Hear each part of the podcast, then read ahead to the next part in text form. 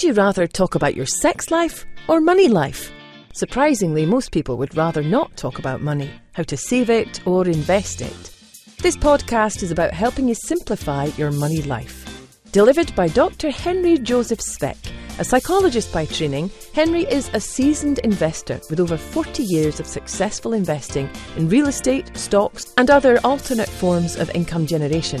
Tune in to the twice monthly podcasts to get his thoughts and tips on how to reach financial freedom. How to achieve the life you deserve. Now, here's Dr. Speck. Please remember this podcast is for entertainment purposes only. Please consult with your financial advisor or investment specialist before you make any changes to your investment policy or stocks or bonds or real estate you may own. I am not an investment advisor. I am simply talking about what I am doing and our investments for your entertainment purposes. Saturday, October 30th, 2021. I was in the gas station yesterday, or gas stop, whatever it's called today, and uh, my gas was uh, $75 to fill up my Volkswagen. Now, normally it was about 45 or 50 before we saw the recent uh, price hikes. So, what's the value of a liter of gasoline or a gallon if you're in the United States? And this this is all about how we assess value.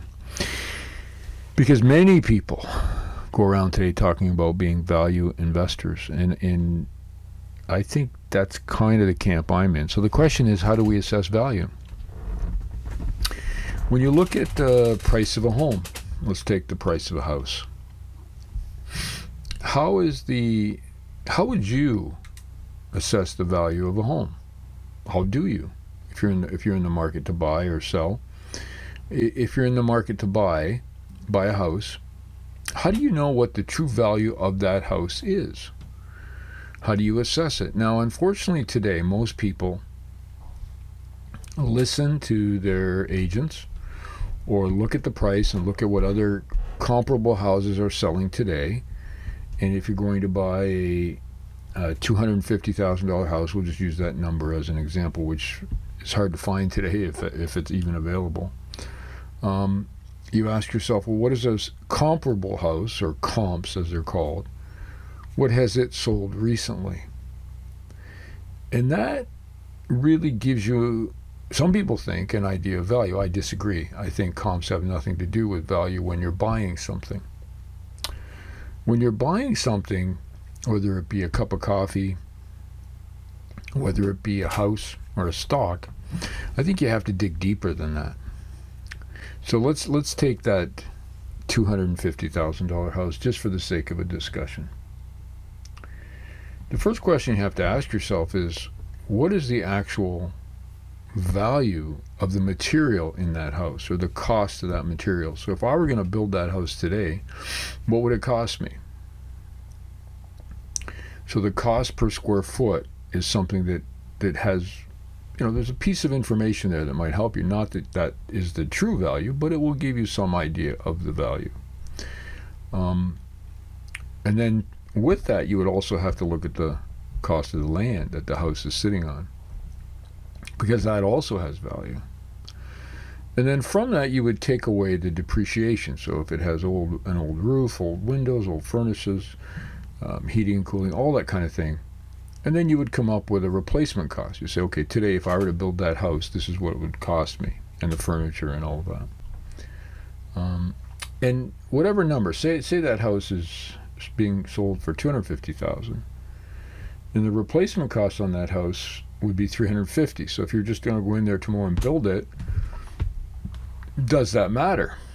Well, even three fifty may not make any sense because if you're an income investor, you're going to look at the value based on how much income does that building produce.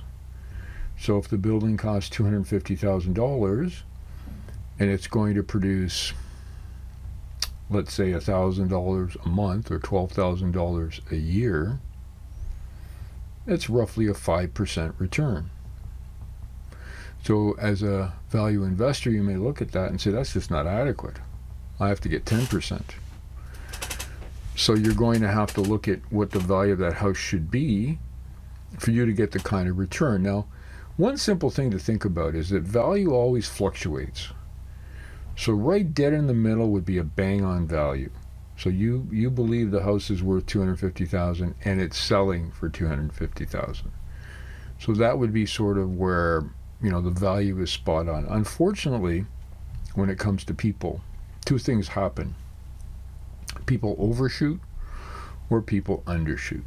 So people believe something's worth significantly more than it is, and that's usually the case for most things.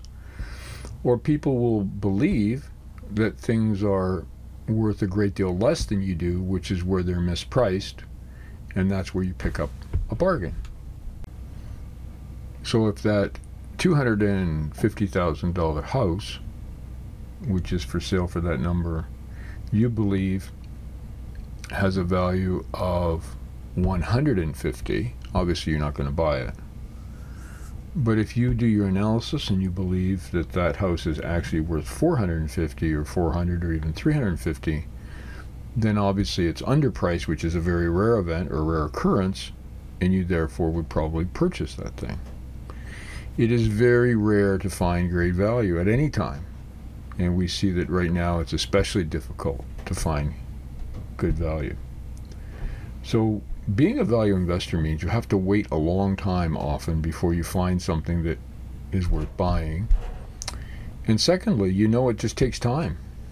That once you buy something at the right price, eventually things will correct and the true value of that house will be your profit. If you're a long-term hold investor, the income from that will will result. So today as we look at what's happening, I think we see I know a few months ago when you know we're into the really crazy bubble pricing on houses, people said, well, you have to offer right away. You have to offer above asking because other people are going to offer more. And if you don't offer, you'll never get a house. And the government got involved and said it's not fair. People shouldn't have to offer 50 times to get a house. Well, it's not unusual if we're in a market where there are opportunities to offer 10, 20, 30 times before an offer is accepted. And then often 30, 40, 50% of the time in due diligence, we walk. So the idea that it's, you know, the, the first time you see something, you should buy it, and if you don't get it, there's an injustice, is really ignorance to the process of value investing. So if you truly are a value investor, you're going to think about a number of things, including, you know, stop for a minute before you buy anything and ask yourself, what is the true value of this? What it, how do you assess that value? So then you dig down deeper and you try to understand what's in front of you.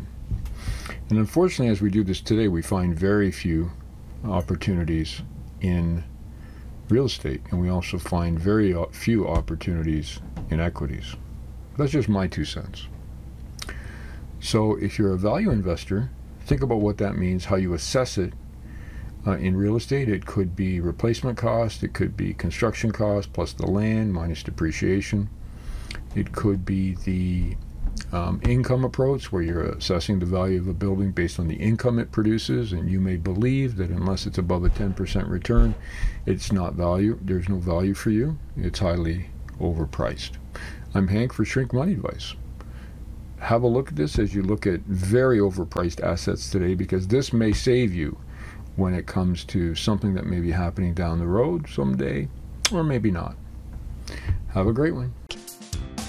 You have been listening to the Shrink Money Advice podcast with Dr. Henry Joseph Speck. Remember to pick up your copy of Dr. Speck's latest book, Shrink Money Advice, on Amazon.ca or the audio version at awesound.com. That's awesound.com.